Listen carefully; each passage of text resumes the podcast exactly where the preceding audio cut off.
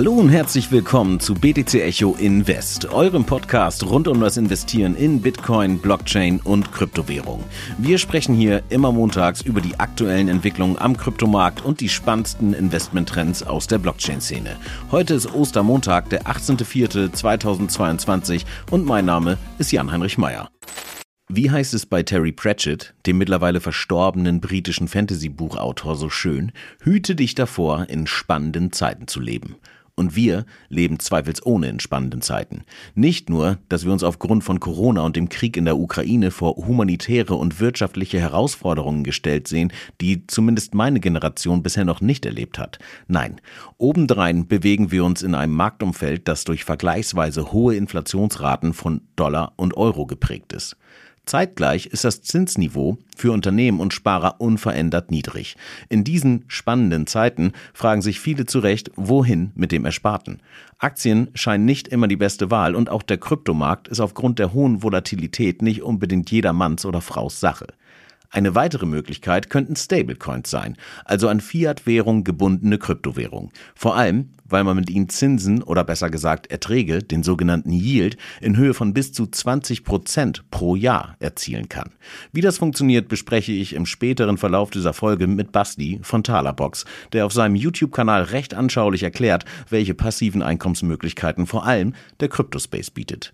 Zunächst beginnen wir aber wie immer mit einem kurzen Marktupdate und einem Blick auf die Kursbewegung der vergangenen sieben Tage. Und hierzu ist wie immer bei mir BTC Echo Marktexperte Stefan Lübeck. Hallo Stefan und frohe Ostern. Wie ist die Lage bei dir in Berlin? Äh, moin Jan.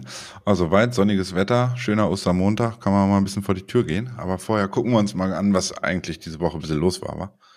Das würde ich auch sagen. Wir stehen im Gesamtmarkt auf 1,95 Billionen US-Dollar. Bitcoin hat jetzt in den letzten sieben Tagen recht saftig verloren, minus 8 Prozent. Das sind nur noch 39.000 US-Dollar. Dominanz bei 41,5. Was ist da los gewesen in der letzten Woche? Ähm, es gibt eigentlich nicht so wirklich den Grund. Also wir hatten letzte Woche natürlich Notenbanken äh, in Form der EZB, aber das alles, ja, ist eigentlich nur so ein, so ein, so ein Mix aus ähm, relativer Gesamtmarktschwäche, also im weltweiten Finanzmärkten und dann glaube ich auch, dass vor den Osterwochenenden einfach nochmal etwas vermehrt Chips vom Tisch genommen wurden, nenne ich das einfach mal, weil im verlängerten Oster Osterwochenende weiß man nicht, Hintergrund Ukraine-Problematik, andere Unsicherheiten und da sind Anleger dann erstmal so, dass sie auf Nummer sicher gehen und erstmal an der Seitenlinie stehen. Also da heute bei uns noch zu ist und in Amerika so ein, ja, so ein so ein halber Handel stattfindet, also ein Future-Handel, gehe ich erstmal davon aus, dass wir ab morgen wieder wirklich eine Tendenz sehen am Markt, wo es diese Woche dann hingeht. Du hast gerade die EZB angesprochen. Das war am 14.04., wenn ich richtig informiert bin. Was war denn da äh, ja, der, der Ausgang? Also was, was wurde verlautbart?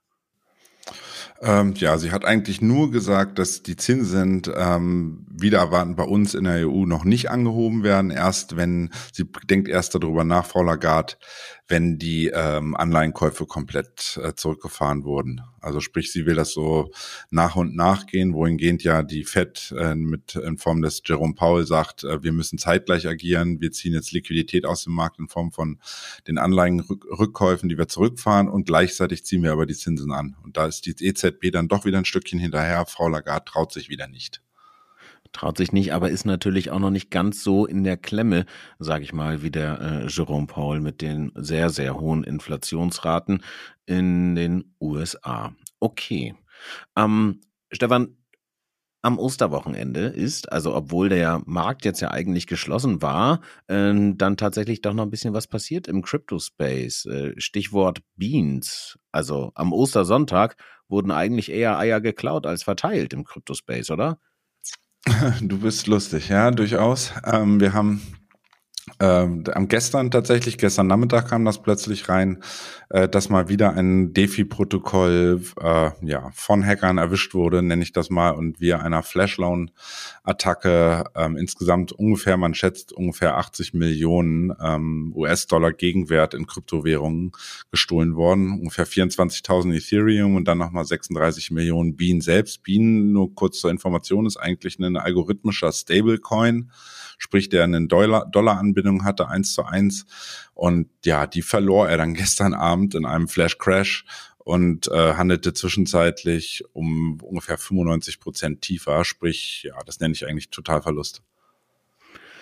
Ja, das ist ganz schön heikel, was im Moment dort im DeFi-Sektor abgeht. Ne? Das werden wir natürlich später in dieser Folge auch nochmal besprechen, gerade mit Blick auf die Stablecoins. Aber was glaubst du, ist da eine übereilte Entwicklung gewesen in den Protokollen und dann zu hohes Vertrauen, das dort jetzt reingesetzt wird, sodass dieser Honeypot interessant ist einfach für Angreifer und die Sicherheit einfach noch nicht gegeben? Oder also wie ist das zu begründen, dass da so viel Geld abhanden kommen kann? Anfang des Monats hatten wir auch schon mal über, ich glaube, Waves war es da gewesen, gesprochen und ja, irgendwie ist da der Wurm drin im Moment im DeFi-Space, oder? Ja, gut, es gibt ja verschiedene Herangehensweisen. Es ist ja nicht ein Hack, ist immer, also ähnelt dem oder gleich dem anderen. Wir hatten tatsächlich, was du meintest, vermutlich, jetzt abgesehen davon, was bei Waves los war, äh, mit deren Stablecoin, da war ja in, in, dem Sinne kein Hack, aber wir hatten ja zum Monatsbeginn den Ronin-Hack von Axie Infinity mit rekordverdächtigen 625 Millionen ungefähr. Ja, und jetzt geht's eigentlich munter weiter. Ähm, ja, diese Flash-Loan-Angriffe sind eigentlich nichts Neues. Also die, die gibt's mehr oder weniger äh, seit Sommer 2020 rum sind die verstärkt zu sehen, dass Hacker das ganz gern nutzen. Und das Problem ist im Grunde dieser Flash-Loans, sprich, sie leihen sich Kredite, beleihen bestehende Coins, die sie haben, ähm, ohne im Endeffekt eine, ja, eine zusätzliche Sicherheit abgeben zu müssen und probieren darüber dann im Grunde genommen ja eine derartige Mehrheit zu gewinnen in den, in den ganzen Protokollen, dass sie dann im Endeffekt die Möglichkeit haben, dort etwas zu ihren Gunsten anzupassen, nenne ich das mal. Und das ist im Endeffekt dann, ich glaube, es ist einfach so, dass die Anleger oder beziehungsweise auch die, die Developer dahinter und die ganze Community, ähm, weil es derart viele Protokolle auch gibt und ja, es derart viele Protokolle gibt, wo sie potenziell angreifen können, ähm, ja, ist das im Endeffekt, sehen sie immer erst ihr Problem, wenn es dann eigentlich zu spät ist. Mhm, okay, da vielleicht nochmal der Verweis auch auf die Website. Wir haben sämtliche Hacks, die passiert sind in der Vergangenheit, recht umfassend eigentlich dokumentiert auf der Webseite. Also sei es jetzt gerade zu Beans, da gab es ein äh, vergleichsweise kurzes Stück, hattest du da geschrieben, Stefan. Ich kann mir aber vorstellen, dass das auch nochmal weiter aufgenommen wird. Und ähm, da also am besten einfach nochmal auf der Seite vorbeischauen. Okay. Ähm, ja, wir hatten, ja. da springe ich kurz ein, da ich hatte auch in meinem Artikel von gestern in der Schlagzeile auch direkt zwei Sachen verlinkt. Da war, wird zum einen diese die Flash Loan Angriffsproblematik erklärt und dann hatten wir unlängst ähm, Anfang des Monats auch einen Artikel dazu, was Experten dazu raten, wie man sich zumindest als Privatperson, ich sag mal, ähm, man kann sich nie hundertprozentig gegen sowas absichern, gerade wenn es äh, Stable, Stablecoins attackiert werden, aber man kann zumindest mal so eine kleine Checkliste durchgehen, die wir da erstellt hatten, äh, wo gesagt wird, hier, da musst du aufpassen, da kannst du dich zumindest absichern, um einfach das Risiko als Privatnutzer minimal zu halten. Aber Sehr guter Einwurf. Wir packen den Link genau. entsprechend genau. mit in die Show Notes rein. Das Stefan, dann lass uns, lass uns noch kurz auf die Top- und Flop-Liste gucken. Die ist gerade am Top-Ende vergleichbar eigentlich mit der vergangenen Woche wieder recht überschaubar. Wir haben Chain mit dabei mit 5,9 Prozent nach oben, Monero mit 1,1 Prozent nach oben. Bei Chain ist es wahrscheinlich noch so ein bisschen das Nachbeben aus den vergangenen sieben Tagen. Da hatten wir einen erheblich höheren Anstieg gesehen, oder? Wie würdest du das einordnen? Genau, also das ist, ähm, das haben wir oftmals, ich habe eh irgendwann mal festgestellt in so einem eigenen Research, dass Pumps oder Bewegungen, sag ich mal, ähm, von irgendwelchen Coins zu kleineren Projekten, dass die oftmals so, so, so eine Dauer von Pi mal Daumen 14 Tagen haben. Also wenn man sieht, dass ein Coin in einer Woche extrem gut läuft, ähm, macht es durchaus da immer mal Sinn, genauer drauf zu gucken und eventuell einen Rücksetzer dann ähm, pro zyklisch dann zu longen, weil irgendwie diese Zyklen, diese, diese Kaufzyklen sind nicht, nicht selten irgendwie so Pi mal Daumen 14 Tage. Aber das ist nur so eine eigene Wahrnehmung, wo ich mal eine kleine Excel-Tabelle erstellt hatte und mir das einfach mal aufgeschrieben habe, ob es irgendwie subjektives Gefühl ist oder ob das tatsächlich vielleicht was dran sein könnte. Mhm, okay, ja, guter Hinweis auf jeden Fall. Äh, auf der Flop-Seite sehen wir das ähm, Mina-Protokoll oder Miner-Protokoll minus 26,7 Prozent, Convex Finance ebenfalls runter. 26,1, Waves 18,6 Prozent nach unten, Engine Coin 18,2 und das geht dann eigentlich immer so weiter, bis wir irgendwann bei den Stablecoins wieder ankommen als Drehpunkt mehr oder weniger. Das heißt also auf jeden Fall eine gute Downside in den vergangenen sieben Tagen. ist das jetzt gebunden an Zinsentscheide von Fed und Co. oder ist das einfach der Markt und einfach die Stimmung, die gerade vorherrscht in dem aktuellen Gesamtumfeld? Ähm, es gibt tatsächlich verschiedene Ansätze. Es gibt zum einen die reinen Charttechniker, die, also Elliott-Wellentheorie nennt man das. Ähm, da gibt es äh, einige Vertreter, die sagen, jetzt kommt diese finale Welle runter. Da gibt es nicht wenige, die sagen, es kann nochmal bis 22, zwischen 22 und 25.000 bei Bitcoin runtergehen. Das ist die eine Herangehensweise. Zum anderen, glaube ich, hatte ich in der Vorwoche auch erwähnt, wir haben eine Korrelation vom Nasdaq, also der Technologiebörse in den USA, ähm, und dem Bitcoin selbst, die auf einem Allzeithoch gerade rangiert. Sprich, ähm, ja, gehen Amazon, werden Amazon, Apple und Co. abverkauft, die Schwergewichte, die Technologie-Schwergewichte in den USA, dann wird Bitcoin und der Kryptomarkt leider irgendwie an die Kandare genommen und aktuell runtergezogen. Ähm, was diesbezüglich eigentlich interessant ist und ähm, ja, das, das ist immer so das Wasser auf die Mühlen der, der Kritiker an Bitcoin. Ähm, bei Leuten, die sagen, ähm, ja, ihr habt doch immer gesagt, das wäre das digitale Gold. Nun ist es tatsächlich so am heutigen, auch im Feiertagshandel heute, am heutigen Montag, ähm, ist Gold drauf und dran, die 2000 Dollar wieder zu erreichen. Also die haben heute Nacht direkt mal mit, was sind das, über ein Prozent Gap Up äh, sind sie gestartet heute Nacht um 0 Uhr und der Trend geht auch weiter. Sprich, äh, Gold bewegt sich wieder stark in Richtung Allzeithoch von 2070 Dollar Pi mal Daumen, was wir ja auch im März 2022 hatten, also vor einem guten Monat.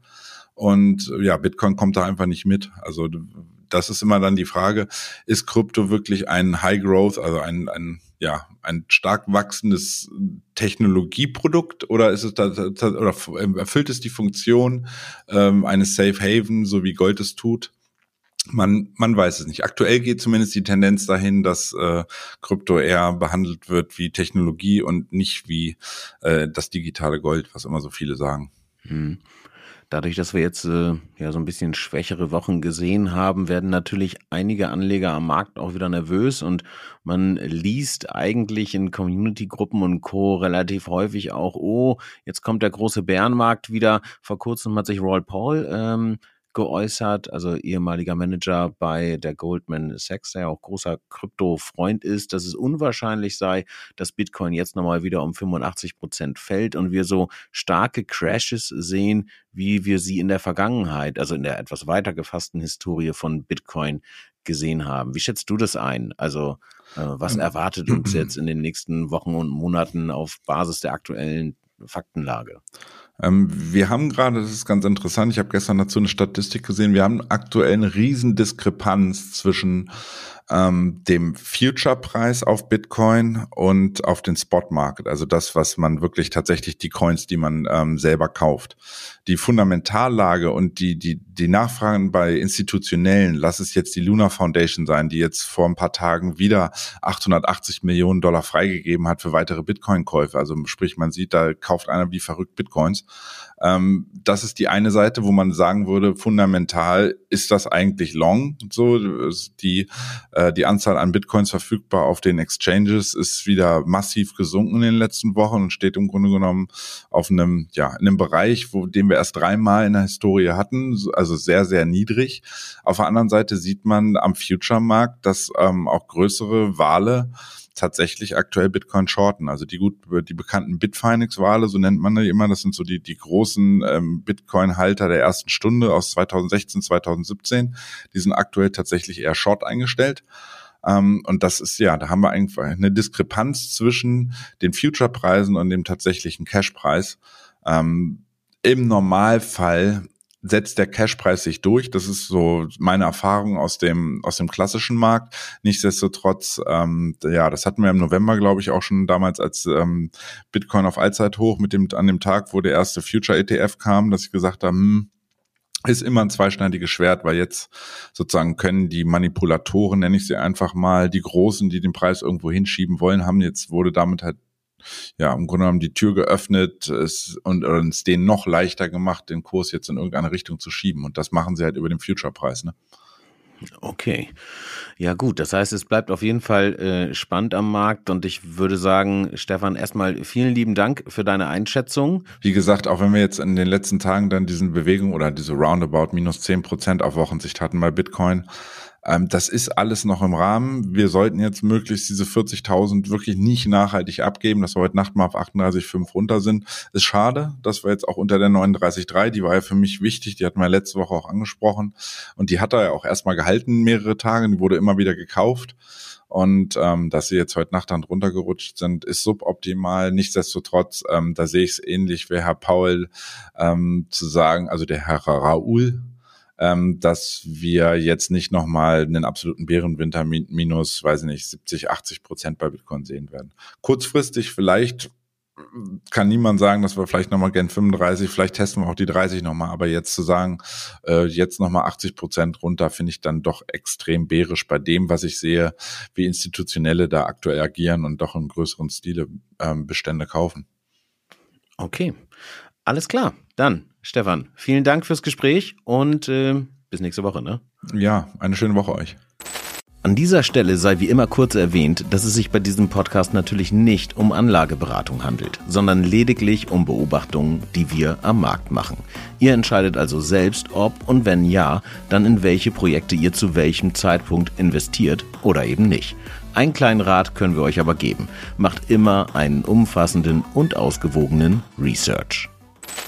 Weiter geht es jetzt wie zu Beginn der Folge bereits angeteasert mit dem Thema Stablecoins. Zugegebenermaßen muss ich gestehen, dass hier für mich der Investment Case einige Zeit nicht ganz klar war. Denn warum sollte ich meine Euros in einen Coin tauschen, der einfach nur an den Dollar gepackt ist? Mit DeFi-Anwendung für Yield Farming und Liquidity Mining haben sich die Rahmenbedingungen hier aber natürlich geändert. Was da genau möglich ist, bespreche ich jetzt mit Bastian Glasser oder kurz Basti von Talabox. Hallo Basti, du bist einer, glaube ich jedenfalls, der erfolgreichsten äh, Krypto- und Finanz-YouTuber, betreibst einen Kanal mit über 180.000 Abonnenten, klärst auf diesem Kanal über Kryptothemen auf, hast deine Website, bietest dort Börsentrainings für Einsteiger an und hast dich eigentlich so dem Motto Invest Smart äh, statt hart ja hingegeben oder ne, nimmst das so als Leitsatz. Was bedeutet das eigentlich für dich? Ja, moin, erstmal vielen Dank für die Einladung. Ja, das Invest Smart, äh, sehr spannend, dass du es gerade einsprichst, äh, ist tatsächlich so von Anfang an mein Motto. Äh, ich bin damals angefangen mit P2P-Geräten, ich weiß nicht, ob die Leute das noch kennen, äh, was ja auch mal sehr gehypt war, wo ich selbst mal so eine Plattform starten wollte, sozusagen als Gründer. Ähm, hat sich dann aber sozusagen in ETFs entwickelt, Ray Dalio Strategien und dann auch so seit 2017 so ein Stück weit immer mehr Kryptowährung. Und jetzt gerade beginnen wir so in 2022 Transformation, wo wir sagen, hey, äh, wer sozusagen bei dieser Krypto-Transformation nicht mitmachen will, ähm, wir machen jetzt hier den Content, der kann gerne in der Vergangenheit so ein Stück weit bleiben. Wir gehen in die Zukunft und vielleicht in der Zukunft, wenn was noch weiteres, schnelleres, höheres, schöneres als Kryptowährung kommt, äh, was wahrscheinlich noch ein paar Jahrzehnte dauern wird, ähm, dann werde ich das auch verfolgen. Also ähm, ich versuche immer so am Puls der Zeit zu sein, Innovator und ja, das hat sozusagen geholfen, den Kanal dorthin zu bringen, wo er heute ist, äh, aber auch bei, mit meinem persönlichen Investmentstil immer am Zahn der Zeit zu sein. Ja, am Zahn der Zeit ist auch, glaube ich, so ein bisschen dein Lifestyle, oder nicht? Also du bist, kann man dich als ja. digitale Nomade beschreiben? Du verbringst super viel Zeit auf Bali, da bist du jetzt auch gerade, wenn ja. ich es richtig weiß, ne? Und genau. nicht in Berlin, da wo du eigentlich äh, steckst. Ja. Und in unserem letzten Gespräch wirktest du so, und auch jetzt gerade, als hättest du eigentlich ein relativ stressfreies Leben. Also hast du dich mit deinem äh, Investmentstil, dem, was du machst, tatsächlich in eine finanzielle Unabhängigkeit äh, begeben können und äh, chillst da jetzt die ganze Zeit am Strand? Äh, chill nicht, aber mein Ziel war immer schon, keine Ahnung, ich habe als kleiner Junge die Story schon ein paar Mal gebracht, dass ich immer reich werden wollte und irgendwann meinte mal, du wirst nicht reich und ich meinte, ich überfahre dich irgendwann mit Ferrari. Das will ich natürlich heute nicht mehr machen. ähm, aber da war mein Ziel, irgendwie das zu erreichen und die, was ja viele sich immer vorstellen, bei der absoluten finanziellen Freiheit, dass ich jetzt fette Yachten habe und dicke Autos, darauf lege ich erstmal gar keinen Wert. Ähm, ja. Aber das ist nochmal eine ganz andere, unabhängige finanzielle Freiheit. Aber so diese finanzielle Unabhängigkeit, die habe ich mir schon geschaffen. Ich kann arbeiten, wo ich möchte, wie ich möchte. Ich kann meine Grundsorgen sozusagen über Bord werfen. Ich kann mein Essen, Trinken leisten sozusagen von meinen Einkünften. Aber ich bin immer noch sozusagen getrieben davon, Sachen aufzubauen.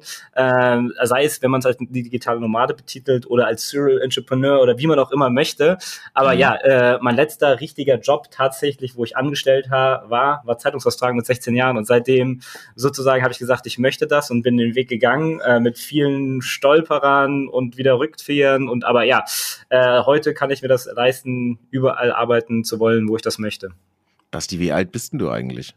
Ja, äh, äh man wird es kaum glauben, wenn man es vielleicht bildlich sieht, äh, aber tatsächlich schon 34 Jahre, also von daher gar nicht mehr so jung. naja, 34 Jahre ist schon irgendwie noch jung und gerade dann in dem Alter finanziell unabhängig zu sein, das trifft, glaube ich, auf die meisten Leute da draußen eher weniger zu. Aber ähm, du, du befasst dich ja nun seit einiger Zeit auch mit Kryptowährung und ja. ähm, ich habe mal ein Video bei dir auf dem Kanal gesehen. Das war, glaube ich, der erste Kontakt, den ich zu Talerbox hatte und da muss ich gestehen, relativ spät. Also ich bin ähm, mit Bezug auf deinen YouTube-Kanal auf jeden Fall ein bisschen, ein bisschen hinten dran. Und das war ein Video recht umfassend zu Decentraland. Da wurde das Projekt einmal vorgestellt und ich fand, das habt ihr irgendwie ähm, gut gemacht, habt euch da irgendwie gut reingefräst, aber ihr seid jetzt ja nicht erst seit dem Metaverse-Hype, äh, sage ich mal, bei Krypto mit am Start. Seit wann bist denn du dabei? Tatsächlich, ich glaube, die ersten Coins habe ich gekauft 2017. Äh, ich glaube, 2200 Dollar war da der Bitcoin. Ich fand es immer ganz lustig, die Kommentare unter den Videos. Ey, ja, mega geil, damals schon investiert. Und ich dachte mir schon, war krass, mega spät, weil ich weiß noch, ein mhm. Kollege hat mir mal einen Screenshot geschickt, 10 Dollar ein Bitcoin. Und da hatte ich das gar nicht so auf dem Schirm. Und da dachte ich im Nachhinein, hätte ich da auch mal ein paar gekauft. Aber ja, 2017 bin ich eingestiegen. Äh, dann glaube ich, wie viele mit dem Hype, äh, so tief eingestiegen, auf jeder Börse irgendwie rumgemacht, jeden Coin gekauft, irgendwie war dann auch IOTA so ein größer Fan davon, natürlich gar keinen Plan gehabt, wie man das Ganze analysiert irgendwie. Ja. Ähm, und dann wurde es so ein bisschen ruhig, aber ich habe glücklicherweise dann auch durch Sparpläne so ein bisschen nach Motto und eigener Regie immer schon in Bitcoin Ethereum investiert und da lag dann das ein bisschen drin und dann, wo ich wieder gemerkt habe, oh, da kam wieder was, dann wieder sozusagen voll rein und glücklicherweise, ja, März 2020 habe ich auch voll reingebuttert, auch in diesem Job irgendwie, nicht mal, weil ich es richtig gut gewusst habe, aber da kam es wieder so, okay, Vollgas, das wird's jetzt, jetzt gibt's Gas irgendwie äh, und äh, dann sozusagen eigentlich ja nur noch darin gesuchtet. Das heißt, du hast schon auch so ein bisschen High-Risk-Achterbahn mitgenommen, ja? Die kompletten ja. wilden Bewegungen, alles, was da ja. irgendwie war. Weil ich meine, 2017 rein, ähm, ja. da hast du natürlich einen guten, äh, guten Upside dann irgendwie gehabt, aber in 2018 lief es dann auch entsprechend ja lang und zäh ja irgendwie wieder runter. Also du, du bist auf jeden Fall mit den, mit den Lookings und Korkenziehern der Krypto-Achterbahn sehr gut vertraut, ja? Ja, ja, von daher, also wenn, wenn der Markt irgendwie 20, 30 Prozent nach unten droppt, ich erfahre es eigentlich erst, ähm, wenn es irgendwie die Leute schreien unterm Kanal irgendwas posten oder sowas und ich bin dann so, ja, okay, ich gucke mal das Portfolio, okay, es hat sich halt bewegt, also ich, ja. ich, ich habe morgen immer noch was zum Essen, also von daher, was soll ich jetzt irgendwie panisch verkaufen? Also weiß ich nicht, ob das dann schon mit der Gewohnheit irgendwie kommt, dass man irgendwie schon 12, 13 Jahre irgendwie da am Markt ist oder ja, ob die Leute irgendwie ein ganzes Spartes reingemacht haben und dann nicht mehr aufwachen am nächsten Tag gefühlt.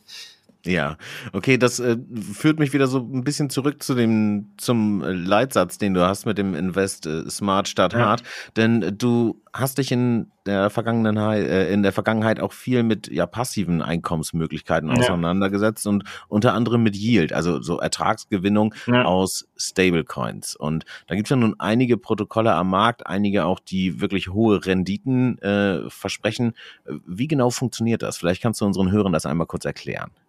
Erstmal generell vielleicht, was ein Stablecoin ist, äh, ist vielleicht auch mal interessant zu wissen. Ähm, ja, viele wollen ja irgendwie was mal bezahlen mit Kryptowährung. Das ist immer so der Gedanke, den man gehört hat. Mit Bitcoin soll man irgendwas zahlen können. Aber da gibt's ja diese legendäre Geschichte, dass irgendjemand mal 10.000 Bitcoin für eine Pizza ausgegeben hat.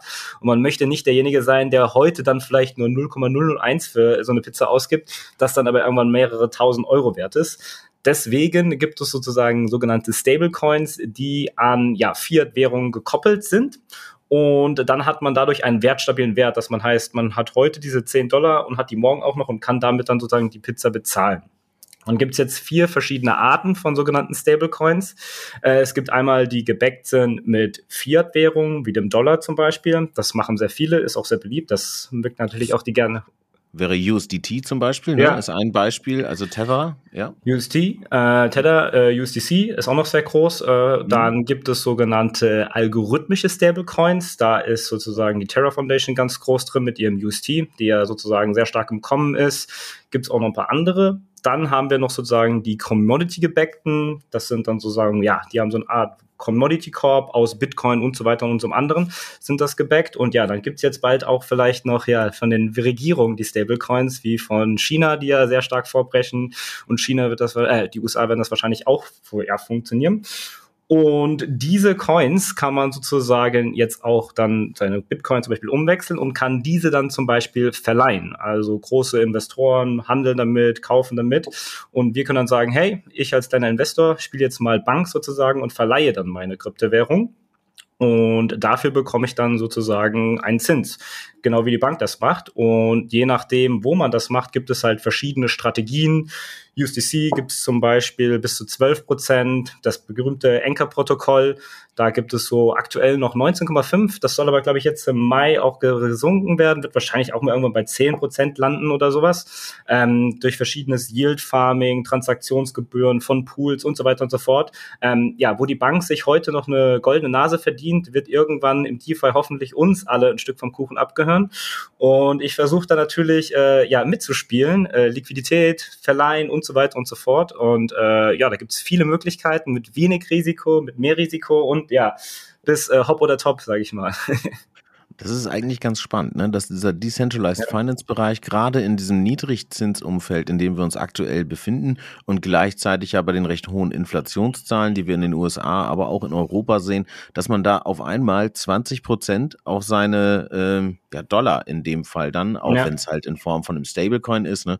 aber so einen hohen Ertrag irgendwie bekommt. Das ist, äh, finde ich, fast ein bisschen paradox und wirkt so ein ja. bisschen verwirrend und ähm, ich frage mich immer so ein kleines bisschen, ob das eine sichere Einnahmequelle äh, ist. Denn wir haben jetzt äh, Anfang April beispielsweise gesehen, Neutrino, also der Stablecoin auf der Waves-Plattform, hat da seine Bindung an den US-Dollar verloren. Das heißt also, selbst wenn man da mit Borrowing und äh, Lending irgendwie Geld verdient hat, ist einem das dann eventuell wieder weggerutscht, einfach weil die Bindung an den US-Dollar nicht mehr da war. Jetzt gerade am Ostersonntag wurden 80 Millionen US-Dollar aus dem Beans-Protokoll gestohlen. Das ist also auch ein ja, ein, ein DeFi-Protokoll im Endeffekt, ja. wo du über Smart Contracts ne, entsprechend Yield verdienen kannst auf dem Stablecoin. Wie sicher würdest du jetzt so dieses passive Einkommen aus äh, ja, Stablecoins bezeichnen? Ist es ein Experiment, weil, also ähnlich wie die Reise 2017, wo es hoch und runter ging und man irgendwie auch so ein bisschen, bisschen Glück haben musste, glaube ich, mit dabei, dass alles irgendwie rund läuft? Oder wie schätzt du das ein? Von der, einfach von der Sicherheit der Smart Contracts her? Also komplett unsicher, um es jetzt gleich mal so einzusteigen. Also das ist halt immer irgendwie schon bei den P2P-Krediten gab es Ausfälle, bei den Stablecoins gibt es sehr große Gefahren. Die allergrößte ist wahrscheinlich die Regulierung, ähm, weil ja wir wissen alle, es gibt eine Leitwährung, die aktuell noch der US-Dollar ist und die US-Regierung würde das gerne bleiben. Und wenn da jetzt irgendwas äh, herkommt, eine Stablecoin oder irgendwas anderes China, dann finden die das nicht so schön ähm, und gerade USDC, Tether sind ja sogar mit Dollar gebackt, wenn die einfach dann sagen, hier wollen wir nicht mehr, machen wir nicht mehr, dann haben solche Stablecoins halt ein komplettes Daseinsberechtigungsproblem. Dann haben natürlich wieder diese algorithmischen einen Vorteil, aber ja, die wollen ja auch schon sozusagen äh, den Gründer von sozusagen Terra mal einladen zu einem kleinen Gespräch. Also da sieht man schon, da ist ein generelles Risiko da. Also muss man sich erstmal überlegen, wie kann ich das Risiko managen? Das ist dann immer so ein bisschen meine Vorgehensweise, wie auch Ray Dalio so ein bisschen Mentor in Gedanken ist. Ähm, okay, welche Risiken habe ich? Da habe ich vielleicht den Dollar das Risiko, dass die das verbieten könnten. Dann ein Stück weit in Stablecoins äh, mit algorithmischen Besicherungen. Ich paar lasse ich auch noch vielleicht ein Anleihen drin. Also da ist mein Thema oder meine Antwort immer für Diversifikation, weil wenn ich sozusagen einen Tisch auf einem Tischbein baue und äh, das einzige Tischbein fällt weg oder wird abgesägt, dann fällt der Tisch halt um. Wenn ich halt vier habe äh, und eins abmache, dann bleibt er vielleicht noch stehen, wackelt ein bisschen, aber ich habe noch nicht komplett alles verloren. Also da ist es fast schon wieder sozusagen einfach nur Diversifikation, äh, weil wissen tue ich es auch nicht. Wenn ich es wissen würde, würde ich wahrscheinlich alles in eins packen und sagen, hole, äh, ich hole mir das meiste. Aber ja, Diversifikation und da ist wie mit jeder Chance kommt halt auch ein Risiko und dann gilt es, dieses Risiko zu managen und damit die höchste erwartete Rendite zu erwirtschaften, sozusagen. Okay, das heißt also, also du versuchst schon in diesem recht Risiko, ähm, ja. ja, risikoreichen Markt eigentlich so ein bisschen auf Sicherheit zu spielen. Kann man das so sagen? Genau, genau. Ich habe dann halt verschiedene Varianten. Also ich hatte teilweise mein Geld in Anleihen, das habe ich jetzt in die Stablecoins geswitcht. Ich habe aber immer noch was sozusagen ähm, in den Anleihen drin. Ich hatte damals aber auch schon mein Portfolio High Yield Bonds drin. Da sagt der Name schon High Yield, da ist ein hohes Risiko. Die haben sehr hohe Ausfallwahrscheinlichkeiten. Dann gehe ich dann zum Beispiel auch mit dem Teil Geld äh, in Stablecoins. Das mache ich dann zum Beispiel in UST. Da nutze ich eine Degenstrategie, beleihe das Ganze wieder, pack das in einen anderen Coin, MIM, Magic Internet Money und schraube das Ganze sozusagen dann hoch und dann können Renditen bis zu 80 Prozent rauskommen. Aber wenn ja Unregelmäßigkeiten in den Protokollen auftreten oder der Preis nicht mehr eins zu eins ist, dann kann das Ganze sehr schnell weg sein. Aber ja, das sind so verschiedene Risikocluster, die man sich zusammenbaut und ähm, ja, langfristig hat es bis jetzt funktioniert oder ich habe das so gut zusammengebastelt. Langfristig könnte es natürlich auch sein, dass ja. wir auf EU-Ebene, aber auch in den USA oder im, im ja, gesamten Rest der Welt in Zukunft andere Grundgegebenheiten für DeFi haben. Also auf EU-Ebene sehen wir jetzt aktuell ähm, mit der MiCA, also der Markets in Crypto Assets äh, Verordnung oder dem Entwurf und der TFR, der Transfer of Funds Regulation, ein recht hohes Bestreben nach Regulierung. Ähm, was denkst du? Also legen die Regulatoren DeFi da bald die, äh, die, die Ketten an die Beine oder meinst du, das wird alles vielleicht ein bisschen heißer besprochen, gerade als es am Ende dann gegessen wird? Ja, es ist immer so, wenn man was zum ersten Mal hört, dann so, oh, wird das ganz, ganz schlimm, alles wird verboten. Wir hatten es ja auch schon im Vorgespräch so ein bisschen mit YouTube damals, dass alle gefühlt haben, wenn sie etwas hochladen, müssen sie direkt im Knast oder dafür bezahlen. Ich habe immer noch nichts gemerkt. Ich habe auch jetzt gemerkt, dass es recht ruhig darum geworden ist. Du meinst Klar, mit Bezug auf Urheberrechte, ne? Ja, also ja, ja, ja, der, der, Verweis, genau. Ja, ja, ja genau. Und äh, es wird auch sowas kommen äh, mit Kryptowährungen, keine Frage. Natürlich wollen die irgendwie wissen, wer da irgendwo was hinschiebt. Ähm, das können sie wahrscheinlich heute auch schon. Äh, Oligarchen nach dem Motto, die können jetzt mit Kryptowährungen was, was sie wollen. Du wirst auch sehr schnell merken, wenn sehr große Summen auf irgendwelche Börsen, Börsen geschiebt werden, sei es Coinbase, dann sagt die US-Regierung, nee, wollen wir nicht. Und zack, äh, dann ist er nicht mehr. Also ja. das, das wird halt kommen. Dass man da irgendwie einen rechtsfreien Raum hat, wo man sich anonym bewegen kann, ja, ist halt nicht. Ähm, das ist gerade ja, die USA wollte deswegen auch sozusagen die Finger drauf haben, Leitwährung Nummer eins. Also ja, die Frage ist sozusagen, wie stark man das beregeln sollte. Ähm, man sollte natürlich nicht vorher schon irgendwie in Europa den Hahn zudrehen, bevor es überhaupt losgeht.